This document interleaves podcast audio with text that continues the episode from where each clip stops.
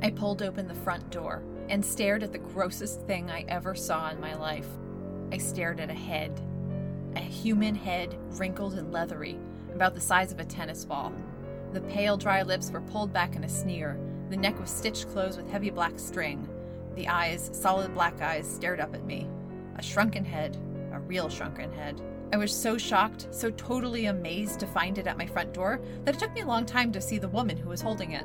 Are you Mark? she asked. Uh, yeah, I replied, staring at the shrunken head. They never looked so ugly in the photographs I'd seen, so wrinkly and dry. I hope I didn't startle you with this thing. I was so eager to give it to you, I took it out of my bag. Uh, give it to me? I asked. Your Aunt Benna sent it to you as a present, the woman said. She held out the head to me, but I didn't take it.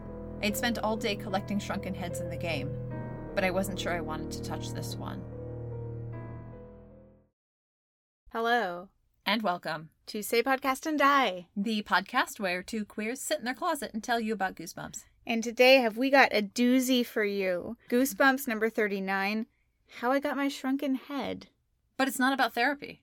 How I Got My Head Shrunken. Different different book, uh, which I would read, R.L. Stine, if you're looking for book titles. I'm Alyssa. I'm Andy.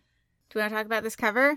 So this cover gives us a classic Tim Jacobus distorted perspective of a messy dresser. It's supposed to be a generic child, right? You've got a baseball glove, a baseball bat, a sock. Is there a baseball bat? Uh, sorry, a baseball glove and a baseball. yeah, socks, some some high tops, a banner that says university, and a framed picture of a truck. I love that. and a green head with red eyes and black hair swept up in a in a little elastic sitting on on said dresser. The shrunken head has a very nice ponytail. I guess bird's eye view of the plot. Uh, I feel like it, it, it wasn't as bad as I was expecting. Yes. Unfortunately, it did not, to my recollection, contain the lines "Oh hi, Mark," which would have been really. um, oh hi, Mark. Yeah, so the main character is Mark, and he is just some. He's kid. really busy. Sorry, now I'm quoting a room. He's just some kid and he lives 4,000 miles away from the island we'll eventually get to. One day, this woman shows up at his house and is like, I have this shrunken head from you. It's from your Aunt Benna, who's a researcher on this island. You met her years ago. And he's like, Oh, yeah. She's like, Also, you're coming with us to the island. And so he does. It turns out his aunt's gone missing in the jungle because she's all swept up in her research. It also turns out Mark has something called jungle magic, which appears to be problematic. I don't know what else to say about it. It's a word, it's a feeling. He knows a word his aunt taught him. She hypnotized him when he was young. She wanted to hide this jungle magic from her coworkers, who she thinks are going to use up the island for its mineral resources, and they want to use the jungle magic to control the island. They threaten to shrink his head and his aunt's head to I don't know what exactly their aim is. They just I guess their figure if if you can, if we can't have the jungle magic, neither can you. That's the threat, but instead Mark uses the jungle magic to shrink them and then he just goes back home. And I guess they're just little tiny people the size of a mouse and probably get eaten by something. Yeah. And there's also a girl, like a girl his age there, who's the daughter of his aunt's rival scientist, and he also shrinks her. Yep. So that's the story. And, you know, there's a lot to talk about in it. Yeah. I'll say that.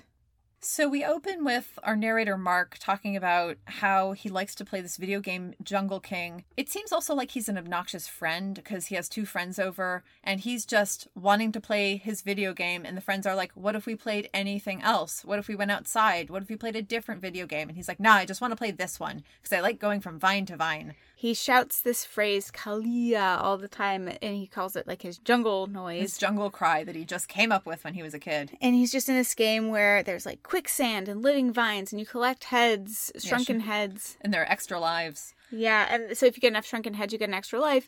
I think the one thing we can say about this opening is, as Alyssa's pointing out, he prefers it to reality. Mm-hmm. And I think he ends up kind of replacing his reality with this game fantasy because later on he supposedly goes to some island where it just happens to be the same as his video game, but maybe he's just detaching from reality and living in his video game. I like that better. I like it better too. He's also got an eight year old sister, Jessica, who does like to play the video game with him, but She's funny. yeah, she annoys him because all she wants to do is like jump into the quicksand, which kills you because she likes the sound it makes. Thwack. My brother used to do that too, actually. Wait, thwack, that's what the Yeah, it's the same sound as the ended snowman. with. Yeah. Oh, nice callback, R.L. Stine. Yeah, when we would play King's Quest 6, I think it was, my brother liked to make Prince Alexander fall off a cliff because he thought it was funny.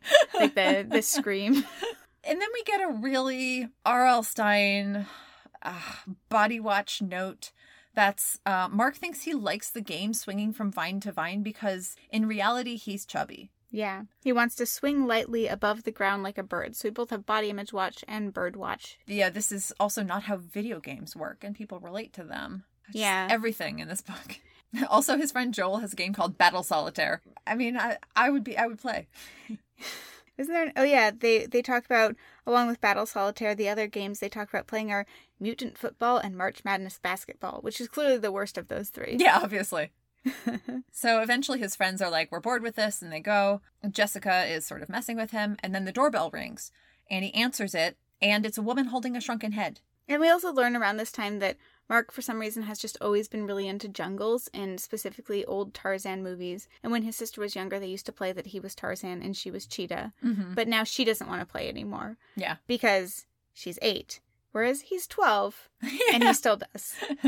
He sees this shrunken head. He thinks it's really gross. And at this point, I thought the pacing was actually quite good. It reminded me of It Came From Beneath the Sink, where, you know, chapter one, little bit of setup, chapter two, this is the plot. hmm So it turns out this woman, her name is Carolyn Hollings, and she works with his Aunt Benna. And this is when we learn that Aunt Benna is a researcher in the jungle. She studies both plants and animals, Mark tells us. Yeah, I don't really get what her research was focused on exactly. I, we'll get to it when we get to the jungle, but I think most of what she does is look at things and say, ah, I just discovered this animal. I- yeah, she's she's Aunt Benna, but she's a real Uncle Ben Yeah. uh, from from the the Curse of the Mummy's Tomb, right? Yeah, They're yeah. kind of the same person. Yeah. And also in sort of being like, oh, I'm a scientist, and it's not clear that you are. yeah. So the woman, uh, Carolyn, she sounds kind of cool. She's tall, short black hair with gray streaks, wearing a long raincoat buttoned to the top. And she's got these large black framed sunglasses indoors. So she really has a Carmen Sandiego look to her. yeah, she does. So Jessica grabs the head and is pretending it bit her, and in doing so, she accidentally scratches his ear, which is a flag being waved saying, Hello, I am foreshadowing. yeah. And then, so, you know, Mark gets it back. And mom is about to get steamed. And when she does that, she crosses her arms and lowers her voice, which Jessica does right back at her, which tells me this is a healthy family, Yeah. I think. Yeah, so, and so we just have another game of children playing around with human remains. Also, as in Yeah. Curse of the Mummy's Tomb. So it takes a while before Mark really considers that it's an actual person's head. And then I don't think he really holds on to that fact. No, he's told it's over 100 years old. And again, it's not just human remains, but it's stolen human remains. It's Mom, like the, the summoner hand in yeah, exactly. Return of the Mummy, yeah. And so the mom had no idea this woman was coming, even though she said, Oh, I sent a letter. Like, didn't you get my letter? And so she stays the night with them. And that night, before bed, Mark brushes the shrunken head's hair. Right. Yeah. Like it's his Barbie doll. Like it's like, this is a princess. She brushes her hair a hundred times before bed. I guess it's a kind of caretaking. I guess so. It's just like, It's a little late yeah. caretaking. yeah, the tangles in its hair are the least of its concern at this point. yeah, we learn Aunt Benna is a famous scientist. She studies animal and plant life in Baladora. She's been there for 10 years about. Yeah, so I at this point Googled Baladora, as I think you did too. And so what came up was like a small administrative region in Sri Lanka, and there was like a mm-hmm. Baladora lake, but I couldn't really find any information about it. The point that's salient here is that, so Southeast Asia, where they eventually go, we don't really get a more specific description than that, is not where head shrinking was done. Where was it done? In the Amazon rainforest mostly. Okay. It seemed like they had this idea of jungle in their heads, and it could have been anywhere in Central or South America. It- ended up being Southeast Asia, but it seems like that was just one big grab bag. Yes. And like there's some details in there which and I, I usually hate it when people speculate like this, but it did make me wonder was this South America at one point and for some reason they switched it to Southeast Asia? That actually would make a lot more sense. Yeah, because it doesn't make any sense. There's no reason for this to be set in Southeast Asia. I wonder if someone just Googled Baladora. I guess it's before There- Google. There's no Google, yeah. It was a few years before Google, but I wonder if someone searched Baladora and was like, oh, I guess we should move this to Southeast Asia. Well, I wonder if R.L. Stine just made up the name and it was a I think so, coincidence. yeah. Because it's it, Baladora. Also, it wasn't even the full name of that administrative region. Yeah. That actually makes most sense to me. That he just accidentally named a place that already existed. yeah. and then an editor changed it. The important thing is that Jessica tries to trade him two kush balls for the shrunken head. You call them kush balls? What do you say? Kush. Kush. Kush It balls. sounds like cooch. kush sounds like kush. Yeah, that's what I thought. that the Like it was a stoner, sto- no, 90s stoner toy. yeah. Well. Goosebumps, you tell us. Is it kush ball or kush ball? Also, I I, also say roof, and you say roof. That's true. So it's the same.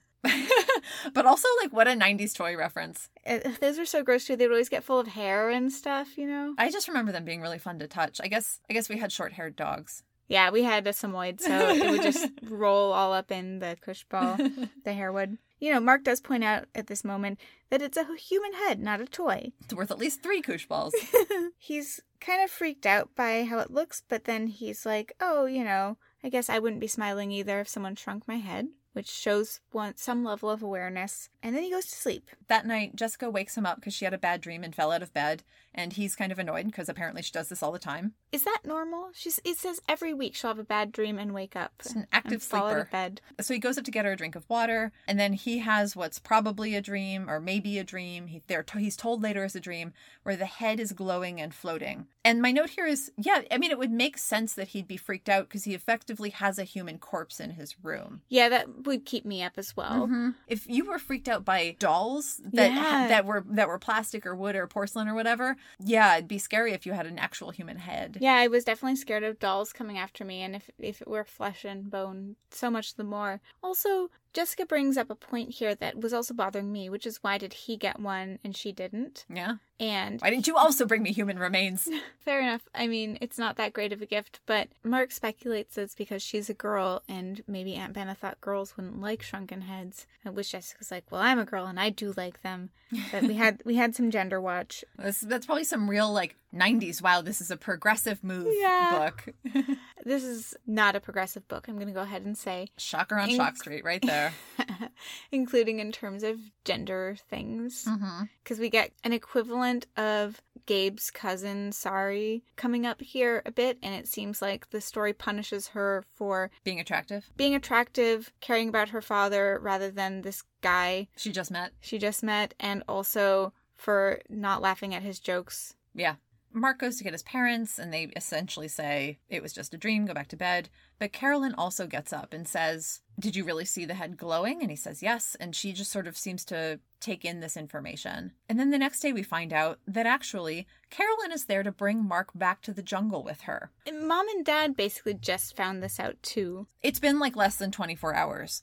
And I a wouldn't have let this wo- strange woman stay over at my place. A, yeah, and then a stranger shows up and says, "Oh, I know some. I know one of your relatives. They want me to take your kid to a foreign country. That's cool, right? I brought a head. He doesn't need a. Like, yeah, I brought. I brought human remains.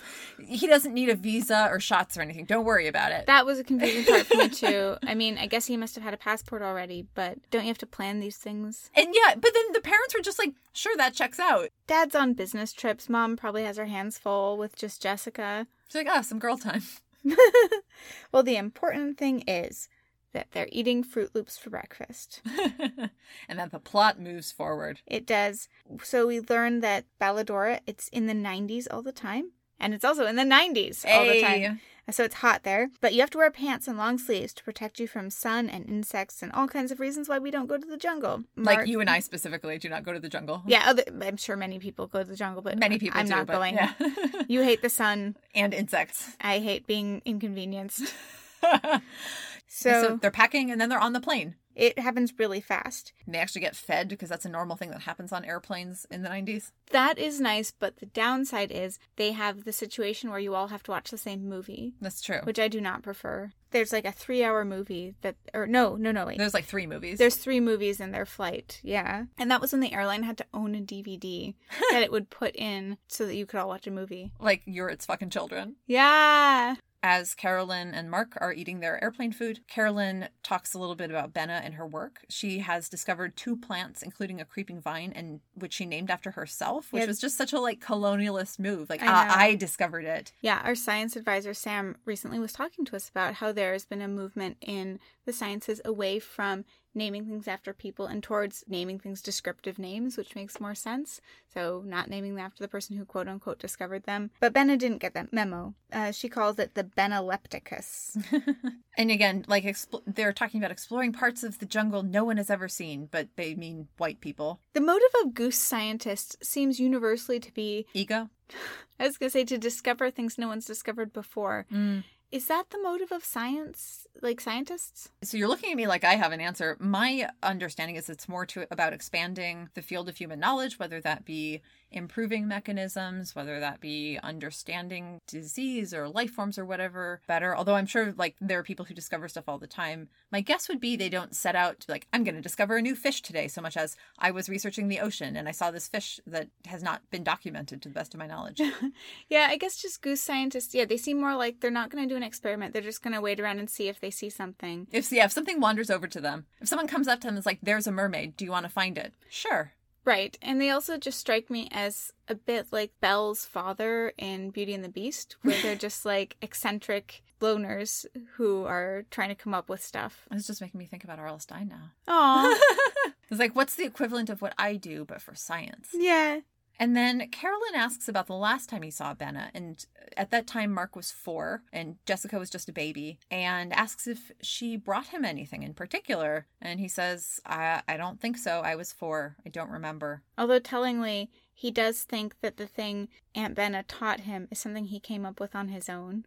That is just typical dude move. Yeah. So they change planes to a little scary plane driven by a guy called Ernesto, who I just imagine in my head he's friends with the pilot from Abominable Snowman Yeah. of Pasadena. Like they go to small plane conferences together. Also, so he makes this joke about how, like, oh, I don't actually know how to land. You're going to have to jump out. And then he's like, ha ha ha, what a funny joke. I kind of wonder if in the reprint they kept that, right? Because, like, now what do you think of when you think of people who know how to fly planes but not land them? I guess I think of September 11th. Yes, that was my point. Oh, Goose Goose Because they actually flew the plane and were were first like reported to intelligence as being like, there are these guys who want to learn to fly planes but not land them. If you have a copy of the reprint, let us know if they kept that joke in. So they go over a bunch of islands, and Mark, you know, is talking about his dream of weightlessness and how flying is related to that. Some of the islands had pirate treasure on them, and I think that is a apt point to bring up because we essentially have some pirates right here in Yeah. Aunt Benna and her colleagues. Yeah, there's a lack of awareness of that fact. Yeah, I really felt at this point that like, they're entering Jonestown. And so they land on this airstrip and there's just nothing. There's a headquarters with some cabins and there's an airstrip and there's nothing else but jungle. And then the scientist comes out and says to Carolyn, Does he have it? And she says he does. Mark is like, Huh, that doesn't seem auspicious at all. No, no, no, nothing to worry about there. So he's this white haired man with eyes that look like blue glass marbles, which is kind of scary to picture. Like if it's all blue. and they're breathing these short, shallow breaths and seem excited. then another kid shows up. So this is the sorry equivalent. yeah, this is Kareen. I usually don't really make notes about the appearance, but just because of the context here, I was noting it. She's blonde, she's pale, she has blue eyes, and she wears a white t shirt and white tennis shorts. It's like, I get it. Like, we've got our idealized whiteness here. We've got our Jane to his Tarzan, but Mhm. that's not how it falls out for them ultimately. I was very bothered by the arc Kareen went on in so many ways. And her father sucks, so he took her out of school. She's supposed to be in school, and now she's just sitting around this cabin with nothing to do. Yeah. I don't know why he took her out of school. She's like, I want to go live with my grandmother in New Jersey because her mother died when she was really young. hmm We got the Bad Dads Club here. We had it last last week too, Mm-hmm. but this one's a little bit more malicious. I agree. It's unfortunate to me that Kareen ends up getting punished by the book because she's really not doing anything wrong. She's just loyal to her father, doesn't really know what's happening. Well, we'll get into it. So this is when they tell Mark, so we weren't totally honest with you now that you're 4,000 miles away from home and without parents, loved ones, or any means of escaping. Turns out Benna has been lost for several weeks, and they brought Mark to help find her because he has something called jungle magic. And my next note here is come on. Well, and so the nature of jungle magic appears to be when you call out this word, if you've been imbued with the magic, the jungle will do stuff for you, If you also have this particular shrunken head. Which is such a screwed up colonialist fantasy. Yeah. Just, I will bend everything to my will. Everything will go out of its way for me. Again, if I have this particular set of human remains that rather than bury, I carry around with me and force to do my bidding. Yep. Dr. Hollings is about to explain this is what jungle magic is, and Kareen and Carolyn are like, nah, just give him a break. Let him relax. He doesn't need to know everything right now. They're like, let's have a Coke. Uh, because apparently Ernesto brings them in cartons every so often. Uh, and but it's just like this is such a cheap way of building tension. It's like, oh, we could tell explain something to you really easily right now, but to stretch it out, we're gonna explain it to you later. I mean, I could see being easily distracted as a 12 year old, but I think he would want to know what jungle magic is. Well, it's he's not the one who's distracted. It's the other people who are like, no, no, no, don't tell him. Yeah, I don't know what their motive is there. But we do learn a little bit about the wildlife of Baladora. They have mosquitoes and scarlet ibises, and apparently a new kind of tree snail that Aunt Benna is studying. Again, it's probably not new. She probably just noticed it. But but the other thing is, scarlet ibises. Do you know where they're from? I'm gonna say the Nile. South America and the Caribbean. Wow, that's that. That's not Southeast So, Asia. so you're absolutely right that this was originally South America and they just changed it to Southeast Asia for some reason. I don't know, but like that was such a weird detail. Like, why name check that specific bird? Well, I think because the story was different before is the only Mm. thing that makes sense. And also because he didn't, as we said, have Google. Yeah. We also learned some history. The Oloyan people, O L O Y A N, used to live there hundreds of years ago and were head shrinkers. And Aunt Benna supposedly discovered the secret of their ancient magic and gave it to Mark, and he repressed the whole thing, which makes me wonder what's involved in the giving of magic process. Yeah, a couple of things here I want to want to unpack, right? So first we have the idea of hypnotism and repression, right? That's such a late 80s early 90s Michelle remembers. satanic panic story. And then the other thing is I googled Aloyan peoples, it appears to be made up. Then I googled Aloya just thinking, well, if that's that's maybe like the name. Uh, it just appears to be like a Ugandan name. Okay, so we're all over the world here. Man. Yeah, and then again, we have the idea that someone can just be given magic as if it's an object rather than like part of a greater religious context. Well, it's similar to what supposedly Uncle Ben did, where he translated a word basically, and that gave him some kind of power. Here, Aunt Benna, it seems like she just found some notes or something. I don't understand exactly what she found. If it was words or a ritual or what. I think it's just hand waving, plot, don't look over here. It just makes me think is she an anthropologist then? She seems to be whatever the fuck she wants to be. I think she might not be a scientist, just a person on an island. Kind of a gentleman scholar, rather. Yeah. Then they just sort of let Mark go wandering off with Kareen. They're going around and they discover a spider as big as a fist. And I wrote, nope. Nope. And then she shows him some cool flytrap kind of plants. That's not relevant to the story. I just, I, I like those plants. Mark is in denial about his jungle magic. He says, I don't have any. I'm just a kid.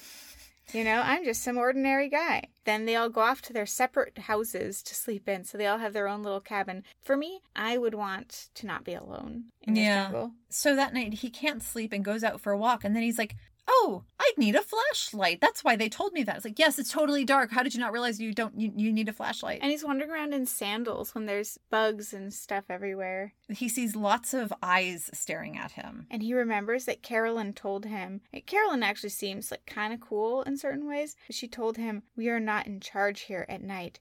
At night, this is the creature's world." I mean, that's just nature, man. It's rad and also scary. I, I don't know. I feel like this is scarier than the Arctic tundra of the abominable snowman. Because there are more things that want to eat you. Exactly. Mm, yeah. Well, anyway, what Mark is seeing as these eyes are a bunch of glowing shrunken heads. They don't have eyes. No, they don't have eyes. But it's this huge pile of shrunken heads, which how did he not see? And Right? like during the day how did he not realize that those were there i mean we need to follow up on this later but why is there a huge pile of them right if they were really from these peoples who were there hundreds of years before i don't feel like they'd be just preserved in this pile I have a theory about that for later. oh good well here's where mark realizes quote they were all people once hundreds of years ago they were people and now dot dot dot and i would say as you pointed out when we read the curse of the mummy's tomb now they are still people They are still people. Uh, so, alongside Mark's repressed memory, we have repressed historical memory. Mm-hmm. So he goes out and eventually finds Aunt Benna's notebooks, which are handily full of exposition. Um, They sure are. the gist of which is that Dr. Hollings and Carolyn are evil. Sorry, this is a sidebar, but at the time she was studying tree lizards. It's like no one studies tree lizards and tree snails. and creeping vines Yeah. and magic. Tell us if we're wrong, scientists. Is there a job description where you would do all of those? Actually, if you think about some, like there was a McSweeney's piece of satire about a job posting for someone who does AI agriculture with a like with also a focus in performance studies, and I feel like if university budgets go the way they're going, that may be a thing in the future. Fair enough. Yeah, just be like the department of every natural science. Yeah. Evidently, if she does not give the secret of jungle magic to Dr. Hollins, he will shrink her head. She gave it to Mark. If Mark is away, then Dr. Hollins can't get jungle magic. My note here is why. Feels really Yeah. lazy. Couldn't he find it out? I mean, can only one person have it at a time? No one gave it to her. She just learned it somehow. Yeah. I mean, I guess we don't know that. She could have had a whole backstory relationship with someone she met in the jungle who passed it on to her, but she doesn't seem like the relationship type. And so I feel like she just read it on a cave somewhere, like a cave wall. I normally would never say that we're trying too hard to make this make sense, but it might be the case this time. this is the thing. I would normally say like this is lazy writing or this is that, but like this this one is just it's not good. So the Eloyans, we learn more specifically now that they lived here 200 years ago. So 1796 is when they kind of disappear, which tells me, well, that has definitely to do with colonialism, right? In the late 18th yes. century. Yes. I feel like she shouldn't have written all this down. And she left it behind because later we'll find she's hiding in the jungles. Like, why didn't you fucking take your exposition books with you? I don't know. And then Dr. Hollings, she says that he's going to shrink her head. Why? Again, why? If he just wants her dead, he could just kill her. There's no reason for that specific action. No. Anyway, we just are not going to worry about that. We're just going to go have some jungle hijinks. Yeah, so Kareen shows up and says, "I'll help you. You should use jungle magic to find to find Benna. I want to find her too." And they get Yeah, because she was so nice to me. It They- seems like something weird went down very recently among all of them. yeah. Kareen also points out a species of giant rabbit that Benna discovered. Yeah, yeah, it sounded cute. Well, it's the kind of thing too. Where it's like, did you really discover it, or you just see it? And you're like, whoa, Yeah, it's big. I'm sure you're not the first person to see this rabbit. Um, Kareen basically sends Mark to the jungle with a flashlight and says, "Jungle magic will get you the rest of the way." Mark gets there. He's because you know you pass the tree line and you're in the jungle, and he realizes the jungle is alive. And at this point, I'm just like, "What the fuck did he think it was before that?" Just setting the background on his computer game. Yeah, but just yeah, I mean, this is what I'm saying with this whole simulacra and simulation type of aspect to this book. He's not really seeing the jungle, he's seeing it as filtered through his video games and Tarzan movies, right? So it takes him a while to realize. Just like the shrunken heads are actually people and not just icons, the jungle is actually living plants and animals and not just a picture. yeah. He passes a pile of shrunken heads. He feels a little sad for them. So he hears this weird noise that we never get an explanation of. Awuta. and he just falls asleep, Yeah, and he dreams of heads telling him to hurry. bouncing off of him. Then he wakes up and he's covered in giant ants. This was very upsetting. He has a lot of upsetting encounters with insects at this point, and I skimmed it. And like a big weirdo, he just yells his made up, what he thinks is his made up jungle cry, Kalia, which I don't think you would do Unless in this he- circumstance. Unless he just is the kind of kid who yells this all the fucking time, which is kind of what it sounds like. He yells it when he's playing the video game. Like I, I bet this is his catchphrase, and he thinks it's really cool, and everyone is like, "Oh my god, this fucking Mark guy." Yeah, no, that's true. Yeah, he's trying to make a catchphrase. He's trying to make Kalia happen. Yeah, Suddenly the head is glowing and he's like, Oh, I have jungle magic. And all the ants drop off of him when he says this word. And so he says, Okay, now all of a sudden, for some reason, I know where to go find Aunt Benna. Like, I have the jungle magic. I'm confident. And it's not that he's actually finding her, though, right? The head is pointing him in the way to go. it's like saying, "I found my way to the house. I just had Google Maps on. You know, it didn't Yeah. have it didn't play any role in the matter. I'm a Right, really good navigator." So he immediately falls in quicksand, hmm And then he's remembering how one of his friends told him there's no such thing as quicksand. It's which like, there isn't. there is, Not. there is. No. Yeah, I looked up. So like, it technically exists, but you can't sink in it. Yeah, that's what that's the Yeah. thing.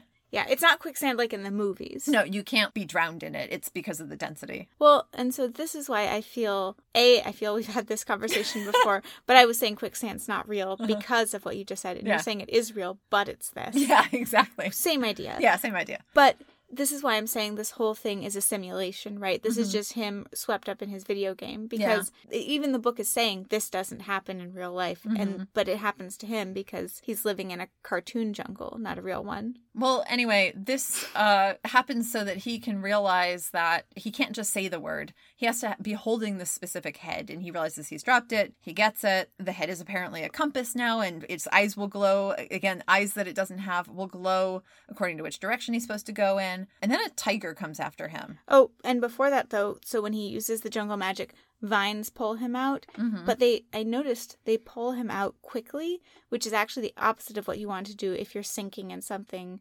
sticky. Say a tar pit or something That creates tremendous pressure and Yeah. suction. Yeah. You want to gradually Yeah. ease your way out. you know, news you can use, Goosepunks. We we're here to give it to you. Next time you use magic, make the vine slow down. Next time you're sink, uh, stuck in something sticky. Yeah. Listen to this podcast, you know? yes. Anyway, a tiger comes after him. He says his magic word, and the earth splits open. Yeah, it's a really unpredictable bit of magic. It really is. It's kind of fucking with him. yeah. It's like, oh, you want me to rescue you? I'll do it in a really weird way that'll Yeah. partly harm you. And then also when he's looking up, he sees the tiger looking down, and then two little cubs pop their heads Aw. over, and the mom is like, no, and like sort of she pushes one away from the edge and picks the other one up in her mouth and is like, on her way now. Kareen shows up and she says, Actually, I've been following you. She gets him out of this pit that's opened up in the earth and they go look for Benna together. Kareen at this point also tells Mark that her dad and Benna fought because apparently her father wants to develop the jungle for extracting minerals or something like that. Yeah, it has valuable minerals, apparently. And she says he's not evil and that he cares about Benna and respects her, which I was surprised at this point. They're really humanizing the bad guys in this. They're making Richard Hollings much more complicated than he needs to be by giving him a daughter who loves him. I mean, is it complicated or can it be like hand waved away by being like, oh, these are all lies? I guess it could. I just feel she came across to me as sincere, and also she's 12. So to me, maybe I would have read this different as a 12 year old and would have held her more responsible. But to me, as an adult, I'm like, this 12 year old is definitely not responsible for her father's ideologies. Yeah, she doesn't deserve to be shrunk down to the size of a mouse and like eaten by something in the jungle. Yeah. That's on her dad. As they're going along, Mark says that this is all so much more realistic than in my Jungle King game. No shit. I was like, wow, more realistic than a computer game in 1996? Get VR, out of here. VR is gonna blow his mind. So they find a shack in the woods and they open the door and Benna is there wearing the colonialist uniform of khaki safari jacket and khaki pants. Yeah, and also it says she's very short, but then it says she's a foot taller than Mark. So an average 12 year old boy is 59 inches tall. So that makes her six feet tall, right? Unless he's short and not He's- average height. So he's short for his age, but like, how short would he have to be? Like, if he, is he four and a half feet tall? Because then she's still five and a half feet tall, which is pretty tall for a woman. Yeah, I don't have an answer for you. Okay. well, she's short and she kind of looks like him. Uh, she's got the same build, Mm, more body watch. yeah. And she doesn't know who Kareen is. Yep. Never flag. seen her before. Yeah. And then she fills in some stuff about how she gave Mark jungle. I was actually jungle madness, jungle magic through hypnosis. And she's pissed at him. She's like, Didn't you read my damn notebook? I said, Don't come here. Don't bring those people here. Don't tell them the word. That's what my notebook said.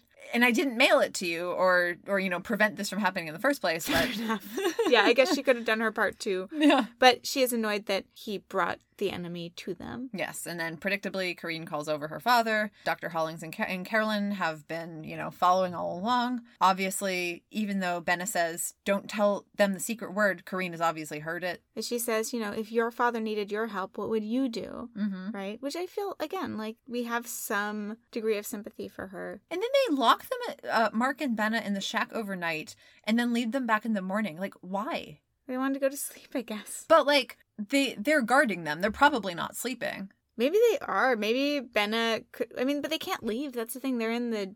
They're how big is They're in a shack that's made out of, like, leaves. They could just, like, push open one of the walls. Like, I, I feel like they could get away fairly easily. But where do they go? Without the puddle jumper. They could double back to the research station and call it. I I, just so. feel like just like sitting there and all, like I just don't understand any of these plans. I guess R.L. Stine wanted it to be day for the next part. Hmm. Well, so we learn from Benna that this specific head is needed for the magic, and she says, "Oh, but they don't know that." But Carolyn brought this specific head when she visited Mark, so clearly like they do. Also, when Mark wakes up, the shrunken head is talking to him and goes, You are doomed. Oh yeah, and the other thing is Kareen is she says, "Oh, I heard the word it's," and Mark clamps his hands over her mouth, but he's not doing that all night. There's a lot in this. It's like when the moment you mentioned earlier, where when they first start to tell him about jungle magic, and then Kareen distracts him. It seems like these people have a really hard time with attention span. Again, on this idea of maybe they're in a video game, that would actually work in some video game logic, right? Where you hmm. start a conversation with the person, and then like you can get out of it, and you're just awkwardly both standing there, not actively talking to each other. Because Or there's you- the option, I don't want to talk about that right now. yeah, exactly. Do something else. Right. Next day, they lead them back, and there's a big boiling cauldron in the back of headquarters. It's straight out of Curse of the Mummy's tomb. So, because Benna won't give them the secret to jungle magic, they're going to toss them in the pot to shrink them. It's pretty fucked up. Well, okay, so a couple of questions. First of all, why? It's intimated that Dr. Hollings has a gun. He it said he has a pistol. It's not just intimated. He has a pistol. Yeah. He could shoot them. Yeah, that's the thing. Is like if you're going to kill them, why do this? And also, that's not how you make a shrunken head by throwing an entire person in a cauldron. I don't really know how you do it, but I'm gonna say first of all, the reason that they do it is because R.L. Stine was like, I tried to write a book about a shrunken head and I didn't really know how to do it. but I had to bring that back in somehow. So he put this in. But second of all, maybe Richard Hollings is just a fucked up guy. Like he's a serial killer. Well, that's the thing. I think he's like, it's just like in Curse of the Mummy's Tomb, where you just have someone who really likes murdering people. And maybe that's part why there's a huge pile of shrunken heads on the island, is he just keeps doing this. I mean, be. maybe it's not people from 200 years ago. Mm-hmm. Maybe it's people from quite recently.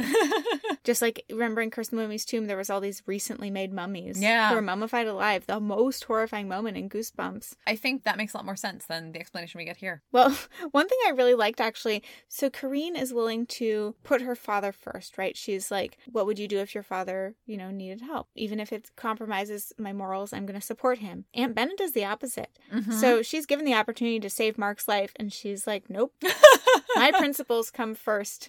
And that's actually not a good look. Yeah. I will let a 12 year old die for, in order to protect jungle magic. Again, she quote unquote gave it to him. So wouldn't it die with him? Does she get it back? How does that work? I don't know. And I don't really believe her that this is about protecting the island's mineral resources. Oh fuck no! I don't believe her for a fucking minute. They were, had worked out some sort of signal where she'd blink three times when they try and make a break for it. Why do Um, they even have to wait? I don't know. He could just pull out the head right now and say the word. Why does he have to wait till the opportune moment? Well, opportune moment comes. He takes out the head, and then Dr. Hollings just takes it and throws it in the pile of other heads. So then Mark jumps into a pile of heads, which I thought was the closest this book came to truly icky Mm-hmm. and and scary. He's just in a pile of shrunken heads. Like, ugh. Yeah, he can't find it, despite the fact that like he just saw where it went, and he identifies the correct head by the scratch that Jessica gave it on its ear. Really coherent plot here in that one respect.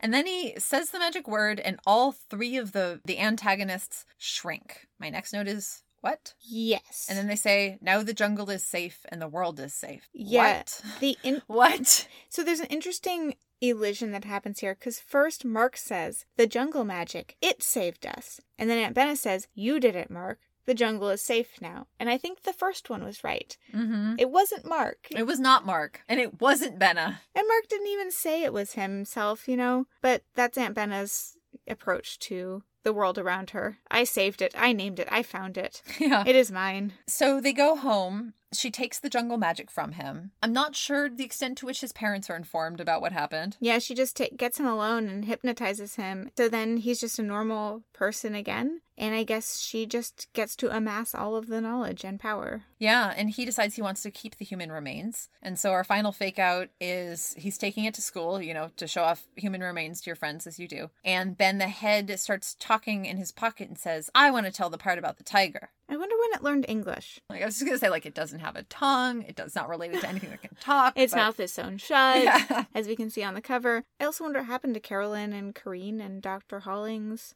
Are they okay? Did they just leave them there? Did they bring them home in like a little mouse cage. I don't think they brought them home. They just scurried off. I think Ben is just not concerned with it. Well, no real wrap up, but let's try to make let's try to stick some of these pieces together. Taxonomies. One of the ones I had was something along the lines of problematic scientist does things that are problematic. And something I well put. Yeah, something I thought of a recent novel, which is not really horror but has like certainly horrific elements, is The People in the Trees by Hanya Yanagihara. Oh yeah, good call. That book was so upsetting and good. Yeah, folks, you should read that. It, it's excellent. It's about this researcher who goes. To, he's an anthropologist, right? And he goes to study these people on who, an yeah. island who can live forever. Mm-hmm. But then he ends up screwing everything up for them. And I guess I don't want to spoil anything, but he's bad. Yeah. Yeah, I had one that was also the bad researcher, but I had it as a subcategory under a larger category, which is jungle horror. Mm-hmm. So I had three subcategories under jungle horror. Um, two are kind of related. So the first one, the books explicitly reference, which is old Tarzan films. Uh, and I haven't actually read any of the Tarzan books by Edgar Rice Burroughs, but I have read his Chronicles of Mars series, which is very similar. And his star of the Mars series, John Carter, he is a Confederate soldier who is on the run from Apaches when the book begins. No. And he goes into a cave and just ends up on Mars somehow when he goes into the cave. But that's the perspective we're looking at here.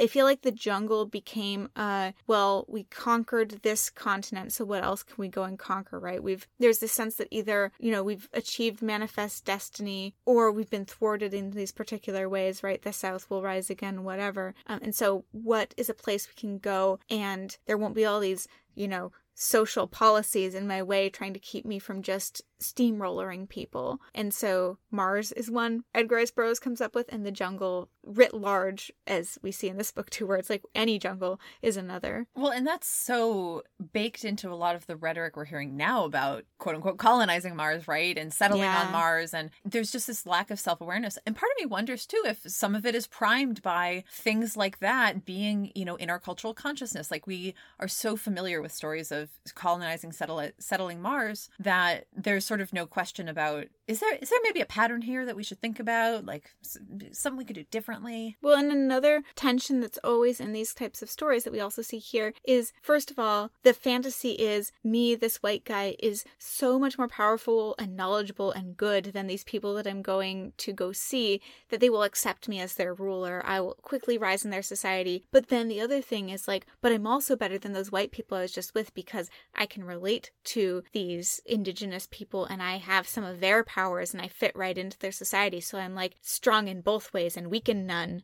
And and that's exactly what Mark is doing. That's you know, there was actually Nazi propaganda to that effect about Africa. Wow. Because so Germany had in relative terms a fairly brief part in the like colonial struggle over Africa and then had to surrender its colonies as a part of it, the terms of World War One treaty. Mm. And so in the Nazi era, there was a lot of propaganda called like the myth of the loyal African soldier, claiming that that native Africans didn't want to fight for the British. They wanted to fight for the Germans because they were such better masters, right? Wow. And I, in graduate school, we had to watch part of this film called, I think it was called like Germanine or something about the development of the malaria vaccine. And it's about this like noble German who's sacrificing himself and how the British just don't get it. And like, but the entire, part, the entire sort of message of it is Germany should be the one colonizing Africa. You know, one thing I will say in this story's favor, and I don't think it's on purpose, it is because it's uh, was maybe not R.L. Stine's most careful work, is that you have a pile of heads staring at this kid all the time when he's on the island, right? He goes out there and it's like, oh, we're going to go explore this jungle. We're going to discover things. We're going to protect it, you know?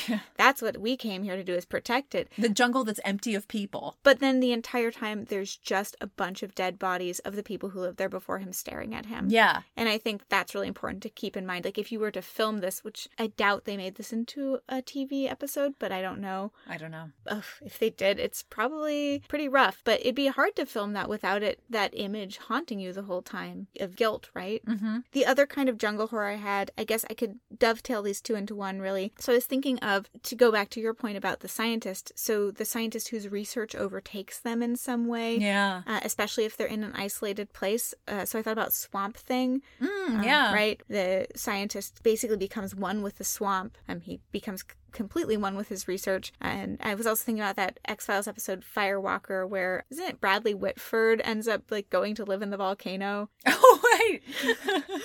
Relatedly, this isn't science specific, but I thought about stories like Jonestown, which I mentioned earlier, or Heart of Darkness. mm-hmm. I thought Aunt Benna was a real Mr. Kurtz. Mm-hmm. I, I mean, I was thinking about that, and like obviously Jonestown is a real thing, but Heart of Darkness is one of those things where you go to the heart of Africa and you find, you know, you are the one who is, you know, has the heart of darkness or whatever. I was hesitant to, if I should bring this up or not, but I was also thinking about the movie Cannibal Holocaust, which is trying Mm-hmm. effe- essentially to make that same point, but horribly. And I don't recommend you watch it if you haven't seen it. I mean, Heart of Darkness does it horribly too, right? Yeah. That's one of the reasons people write about it so much is because no one can decide is this about the narrator and also Kurtz being horrible, or is this just a horrible story perpetuating racist ideas? And I think the sort of prevailing theory is it's both. Yeah, exactly, and Um, and can't absolve itself of the latter. Right. and definitely that's the case with Han- Cannibal Holocaust. But yeah, and it's and I was thinking I about hate that. that movie. I hate it so much, and I was just thinking about it earlier, right? With you know the researcher goes and becomes corrupted or whatever, because that's also sort of the fundamental premise. Which again, don't watch it if if you haven't seen it. No, don't Um, give any money to that. or just don't give it to your brain.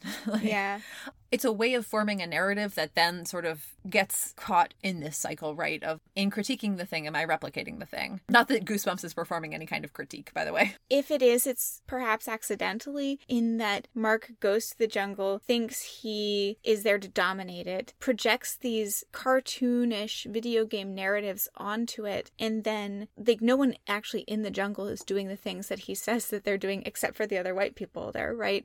And then he's the one who ends up shrinking people's heads and entire bodies. Mm-hmm. So it's really just his fucked up fantasies that he's projecting onto a place that he sees as blank and there to be dominated. Yeah. Also, the extreme paranoia that creates, right? Because that's something that I think typifies Cannibal Holocaust as well as Heart of Darkness is this feeling of paranoia overtaking the person. And of course, paranoia is going to overtake you if, in fact, it's your own screwed up thoughts that are upsetting you. Even if you're thinking it's other people thinking them about you, You- you can't get away from them if it's actually you that's come up with them. Yeah.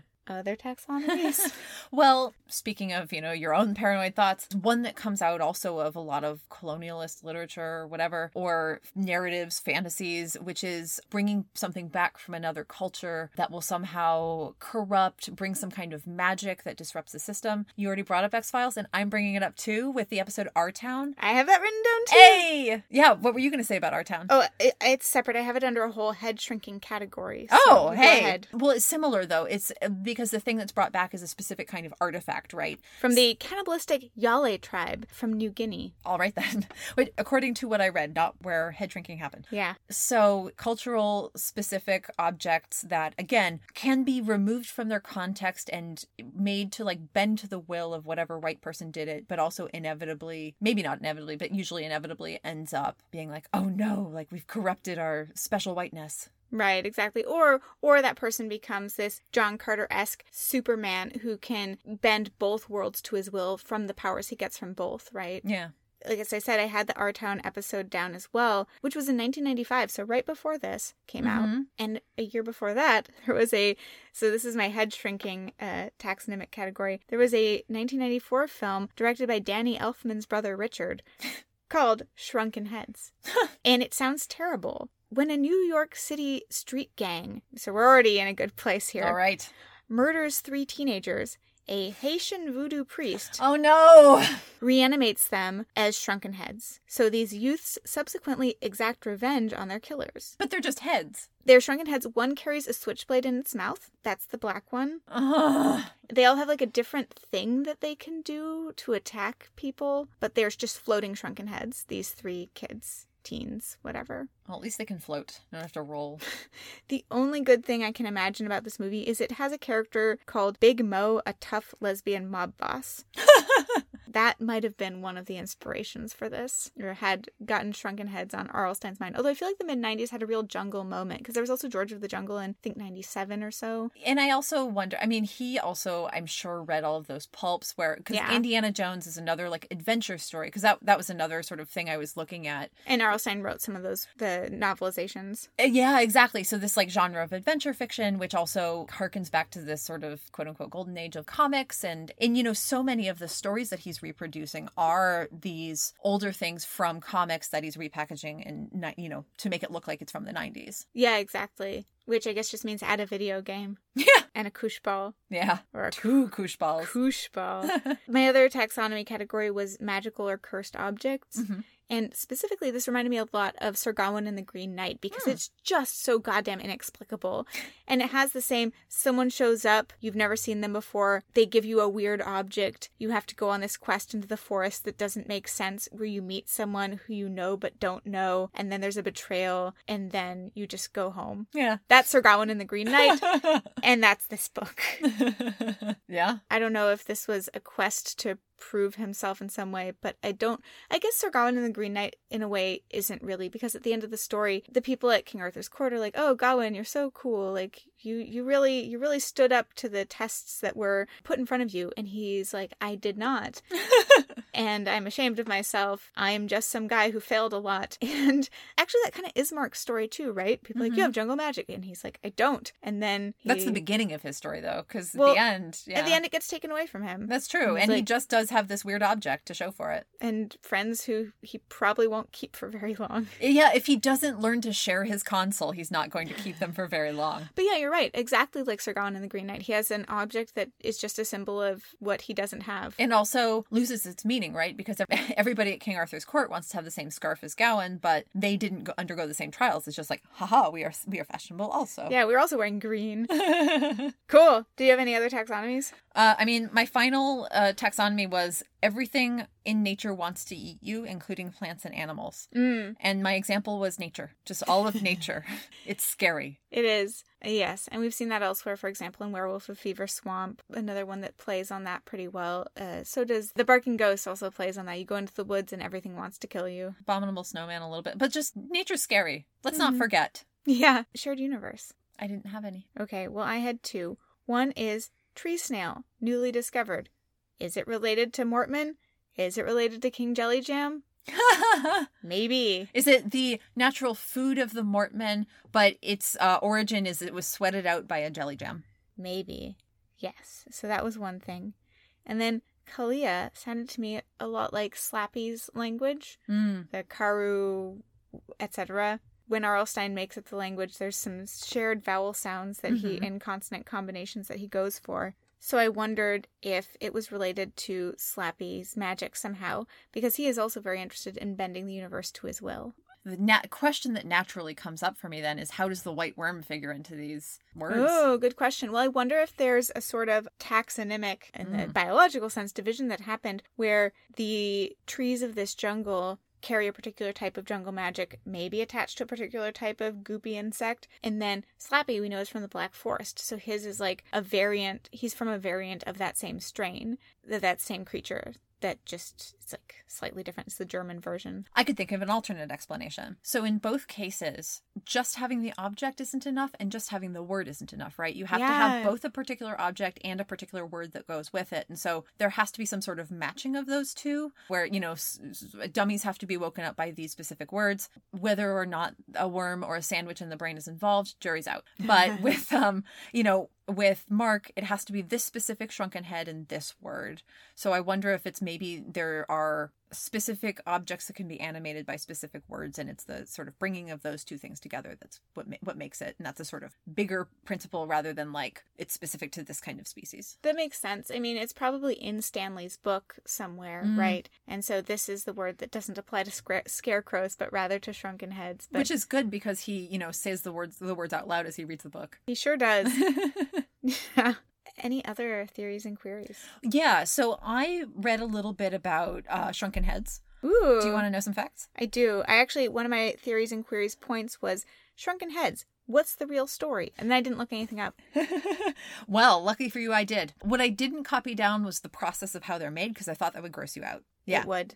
But, it, well, all I'll say is it's not like this. You don't throw a whole person into boiling water. I actually want to know. Basically, so there's head hunting and head shrinking. And head shrinking is the thing that, that we're thinking about. I wouldn't think too many people came up with that.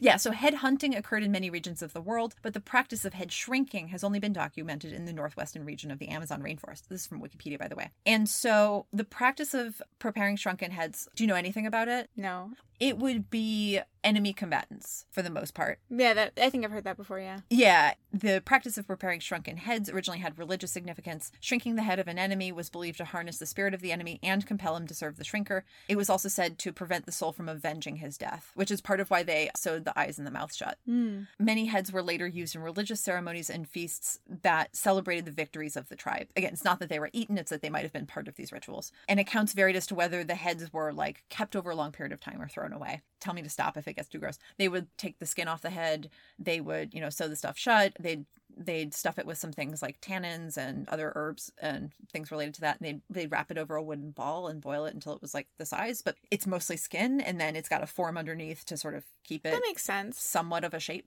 Where this kind of merges with our story here. So when Westerners discovered this, what do you think happened? They tried to get a whole bunch of them Yeah, and wanted to do it themselves. kind of. So when, or I mean, probably, but And we're like, you're all bad for doing this. yes. Give it to me now. Yeah. So they created an economic demand for shrunken heads. Oh my god, of course. Of course they fucking did. And so there was a sharp increase in the rate of killings to Mm. supply tourists and collectors of ethnographic items. And So- I'm sure, like, as people were colonizing as well, it's like, well, I can't live the way I had lived, so I have to make money now. So, Yeah, I can't just farm my fucking food. right. And like British pounds or something. Yeah, exactly. And also the terms headhunting and headhunting parties come from this practice. So also encouraged by this trade, people in Colombia and Panama, unconnected to the tribes that did this, began to make counterfeit heads.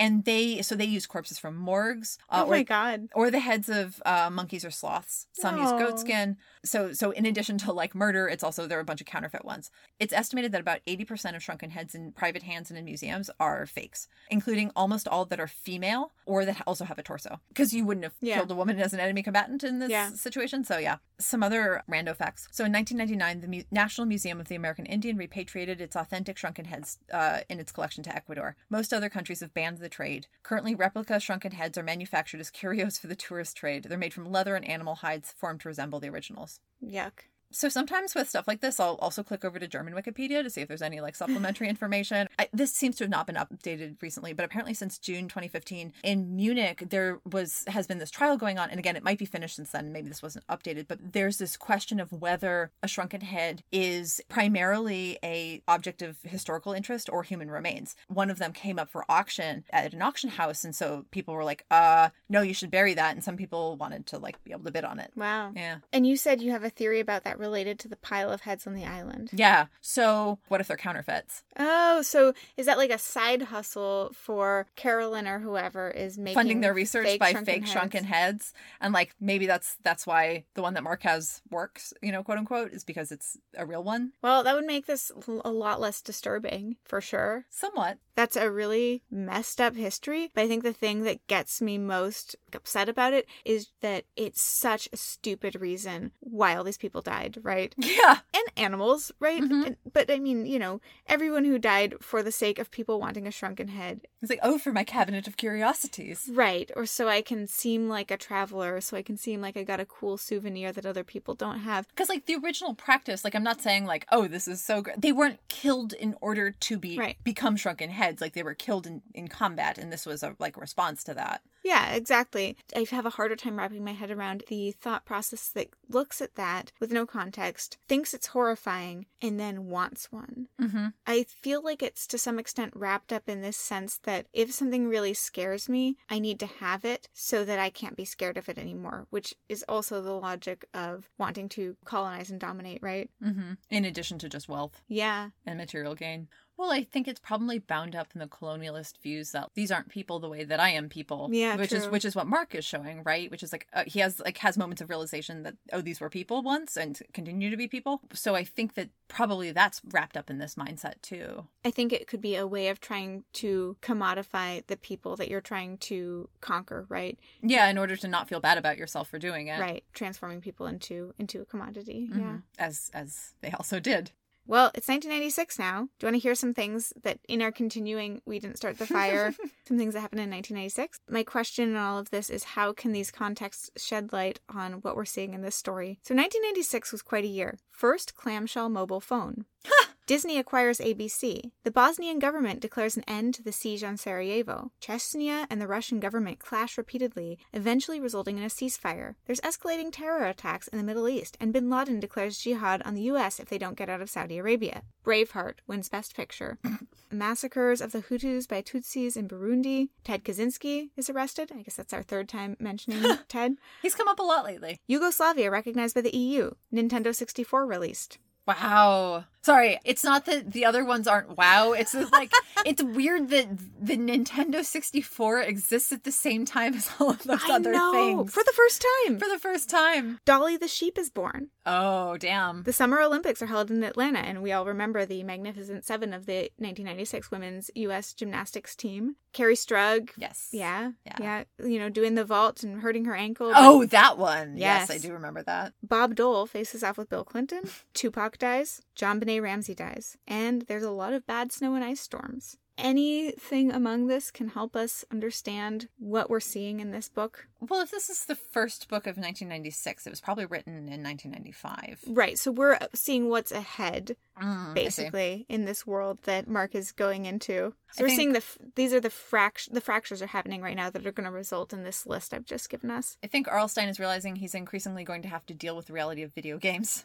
yeah, Probably he's continuing to be in denial about the existence of mobile phones because one thing we learned from his masterclass was like get rid of technology because it's a it's bad for horror plots. yeah, I'm I'm just thinking about all the world conflicts you just named. so Um, many, right? Right. So I guess amidst all this world conflict, there's, you know what? Here's a place that there's no people. Right. It's just this, there's only five people here. Yeah, like rather than looking at all these outcomes of the types of things that Mark is actually participating in, we're looking at, you know, outcomes of things like colonialism and seeing how horrifyingly violent it is. Exactly as you're saying, like let's imagine a place that's really untouched where nobody hurt anybody and we can still have our fantasies of ruling the jungle. Yeah. Pretending that no one is hurt by that. Right, it's just an adventure. Mm-hmm. I also was thinking about Braveheart winning Best Picture Mm-hmm. being relevant to this book, right? Mel Gibson. Well, just Braveheart is such a fantasy of white guy wild, right? Yeah. He's, he's a white guy, but he's an underdog. And he's in war paint and he's facing off against his colonizer, which is the English, right? Yeah. So a lot of uh, like- denial going on here. Yeah, exactly. Like, let me role play myself as Native Americans without acknowledging Native Yeah. Americans and but also be like the triumphant underdog hero, but Scottish. Yeah, exactly. All of those things. So, well, on a, what? on a, oh, on a scale of one to five bewares, what would you give How I Got My Shrunken Head? I might give it a one and a half. That's generous. I'm giving it a one. Yeah, I love everything that R.L. Stine has done for me, but I just, you know, in the classical world and in ancient poetic theory, there was the phrase, even Homer nods, you know? and I think this was even R.L. Stine, you know, we fell asleep a little while he was writing this one. oh, nods, I say. Like nods off. Yeah. Okay. I feel like some of the stories that he recycles, there are interesting things you can do with, and obviously they're problematic in their own ways, but this just feels like the entire premise just feels so. Stupid. I was gonna say irredeemable, but it felt too strong. But also, it's kind of how I feel. It's just like, and and again, maybe it's also because like I'm less invested in adventure fiction. I just think you shouldn't have. But you shouldn't have written this one, bro. 1996. It was too too late to be doing this still. Yes, yes. Not that it was ever justified. No, but it's like you kind of need to junk the premise. Like like the whole concept of like white guy goes to to jungle, saves the day. There are no native peoples unless they're dead. Like it's just starting from that place. There's nowhere you can go. I'm sure there are a lot of things that we have read and talked about that some people would say, well, you should junk those too. And like, fair enough. Well, we should sure- junk most human creation. Yeah, most human, most human, cre- most of human endeavors. But speaking of things that aren't junk, what are we reading next? Next week, we are reading The Babysitter 2. Yes. We're taking a little detour out of the Gooseverse again. I'm very much looking forward to it. You know, I really liked The Babysitter 1. Sometimes R.L. Stine really gets his franchises right. I hope she dumps Chuck. Yeah, I hope Chuck's not in it. Yeah. I guess we'll find out. Well, Goosepunks, tell us what you think. Did we just miss the point? Was this good somehow? or do you just want to vent about how bad it is? I'm oh, here Oh, for even that. better. Yeah. Please let us know if you want to share the specific things that annoyed you or your explanation for why this was set in Southeast Asia. We are all ears. you can get in touch with us on Twitter and Instagram at Saypod and Die. or email us at saypodanddie at gmail.com. And while you're doing stuff on your computer, why don't you pop on over to Apple Podcasts and give us five bewares and a glowing review? It helps more people find our show. And it makes us feel happy. It does. Listener beware. Those, were the scares. Good boo. Good boo. I leaned forward and read Aunt Benna's words. Dr. Hollings and his sister Carolyn will stop at nothing to destroy the jungle and all the creatures who live here, my aunt wrote in her bold, clear handwriting. They care only about getting what they want. Finding the secret of jungle magic in that cave was my most amazing discovery, Aunt Benna wrote, but I know the secret is not safe as long as Dr. Hollings and Carolyn are around. And so I have given the jungle magic and its secret to my nephew, Mark. He lives 4,000 miles away in the United States, and I hope the secret will be safe. If the jungle magic ever falls into Hollings' hands, my aunt continued, the island of Baladora will be destroyed, and so will I. He will shrink my head until there is no trace of me. I must keep my nephew 4,000 miles away from Hollings, because he will shrink Mark's head too, to get at the magic I have hidden there. Shrink my head? I read the last words again. But I'm I'm not 4,000 miles away, I told myself. I'm right here. God, that was a terrible.